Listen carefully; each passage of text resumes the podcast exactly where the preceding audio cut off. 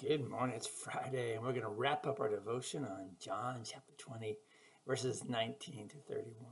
Now, now I don't know if, if, if it's possible to ever be completely free of doubt, at least on this side of heaven. It seems that just when one of my doubts gives away, another doubt takes its place. We will always be struggling with uh, different doubts uh, as we live in this sinful world. We will have good days, and hopefully a lot of them, and we'll have a few bad days. At least I hope only a few. But we will believe because we have the Word, God's Word. And that's where Jesus helps you and me to believe, even though, even though we can't see Him. He's, he's just as real, though, as the oxygen you and I breathe. He's just as real as the cell phone signal that we can't even see.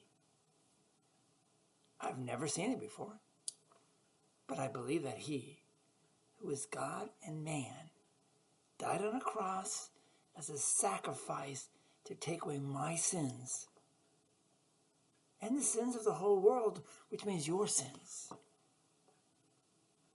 I've never seen him before, but I believe that he rose from the dead and ascended into heaven. I can't prove it to you, but I know there is a heaven. I know that someday,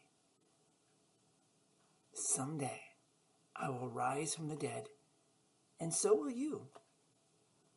Even though it goes against all science, goes against all logic, it goes against everything that I have ever seen. But I believe it all, even though I can't see it. I can't touch it. I can't prove it. I can't explain it. But I believe it.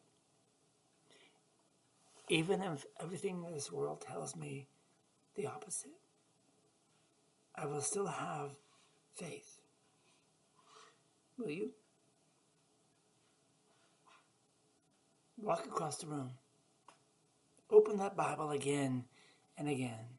Every page of Scripture is the face of Christ looking at you, keeping your eyes on Him, keep listening to Him. That's how you keep your faith. That's how you believe. Blessed are those who have not seen and yet have believed. Pray with me, would you? Dear Lord Jesus, forgive me for those times that I I have doubted you.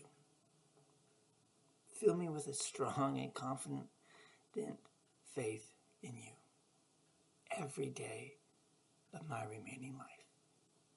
Amen. Thanks for being with us this week.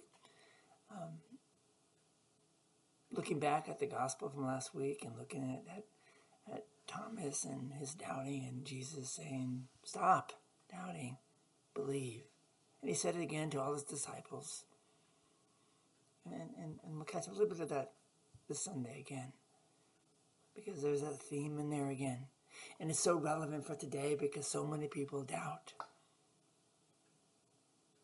And God's called you and me to believe and to tell. Would you go and bless someone by telling them? Hope to see you on Sunday online or register and come with and join us at, at Trinity. Blessings to you all. Hope to see you Sunday.